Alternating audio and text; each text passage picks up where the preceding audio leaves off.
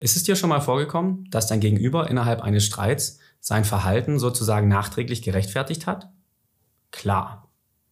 Aber ist es dir dabei auch so ergangen, dass du ihm seine Argumentation eigentlich nicht abgenommen hast oder es irgendwo keinen Sinn ergeben hat?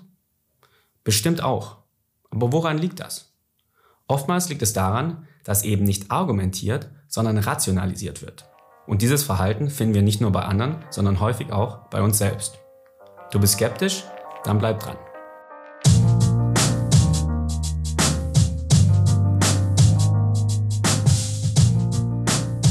Die Begriffe argumentieren und rationalisieren kommen eigentlich aus unterschiedlichen Disziplinen.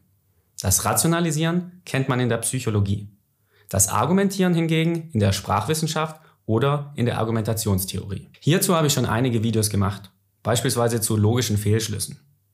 Meine Videos zu mögen und nicht zu abonnieren wäre zum Beispiel unlogisch. Deswegen solltest du jetzt unten rechts in dein Screen reinklicken, um zu abonnieren und kein Video mehr zu verpassen. Und wenn euch mein Gesicht nerven sollte, dann gibt es mich ab nächster Woche auch bei Spotify. Beim Argumentieren geht es grob gesagt darum, auf der Basis von wahren Prämissen eine richtige Schlussfolgerung zu ziehen. Zum Beispiel könnte ich zu meiner Freundin sagen, ich hatte zur Mittagszeit Hunger, im Kühlschrank gab es nur deinen Geburtstagskuchen und deswegen habe ich den aufgegessen. Klingt schlüssig, Allerdings weiß meine Freundin, dass ich eigentlich gar keinen Kuchen mag und auch zur Mittagszeit selten Hunger habe. Habe ich also argumentiert oder rationalisiert? Rationalisieren meint, wie gesagt, ein Begriff aus der Psychologie. Und grob gesagt beschreibt er einen Vorgang, bei dem ich vor mir selbst oder vor anderen mein fehlerhaftes oder zumindest fragwürdiges Verhalten versuche sinnhaft zu erklären. Vielleicht wollte ich mir selbst nicht eingestehen, dass ich bereits mittags um 12 betrunken war und Heißhunger hatte. Oder ich war sauer auf meine Freundin und wollte gemein sein. Oder ich bin bereits schon dement und weiß gar nicht, was ich tue. In jedem Fall versuche ich bei diesem Beispiel mein Verhalten durch die Beschreibung meines Zustandes, ich habe Hunger, und der Beschreibung der Umstände, es gab nur Kuchen im Kühlschrank, mein Verhalten zu rechtfertigen. Nun streng genommen ist auch dieses Rationalisieren eine Art der deduktiven Argumentation. Wir gehen also von einer Hypothese aus und suchen dann Indizien und Argumente, die dafür sprechen.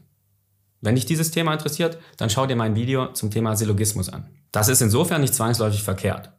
Diese Art der Argumentation wird aber häufig verwendet, wenn ich bei meiner ursprünglichen Schlussfolgerung bleiben möchte. Entsprechend werden dann Argumente, die für die Hypothese sprechen, durch Confirmation Bias bestätigt und umgekehrt Argumente, die dagegen sprechen, einfach ignoriert. Aber wo tritt das Rationalisieren noch auf? Beziehungsweise wo können wir es gut beobachten? Ein gutes Beispiel hierfür ist mal wieder die Politik. Ich habe in einem anderen Video bereits beschrieben, warum unsere Persönlichkeit einen großen Einfluss darauf hat, was wir wählen.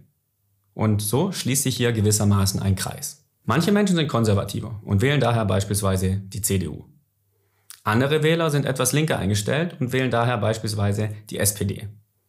Es ist natürlich keine repräsentative Studie, aber beim Gespräch mit Wählern aus beiden Lagern habe ich häufig den Einwand gehört, ich wähle Person X nicht, denn sie ist ja in Korruptionsskandal Y verwickelt. Bleiben wir bei den Beispielen Armin Laschet und Olaf Scholz, denn beide sehen sich Korruptionsvorwürfen ausgesetzt. Es macht aber keinen Sinn, als CDU-Wähler Olaf Scholz nicht zu wählen, weil er korrupt ist. Wenn mir dieses Prinzip wirklich so wichtig ist, dann müsste dieses Argument auch gegen Armin Laschet sprechen. Das gilt aber natürlich genauso umgekehrt und für alle anderen Parteien und vermeintlich korrupte Politiker. Ein solches Argument spricht aber vielmehr für das Rationalisieren der eigenen Position. Ein Mensch möchte aus innerem Antrieb grün, gelb, rot oder schwarz wählen und versucht das dann durch Argumente zu rechtfertigen. Prinzipiell richtiger wäre, sich erst die Argumente anzuschauen und dann zu einer Schlussfolgerung zu kommen. Ob mir noch mehr Beispiele einfallen, wo es eigentlich falsch herumläuft? Ich fände es viel schöner und sinnvoller, wenn Gott existiert. Also fange ich jetzt mal an, Indizien zu sammeln.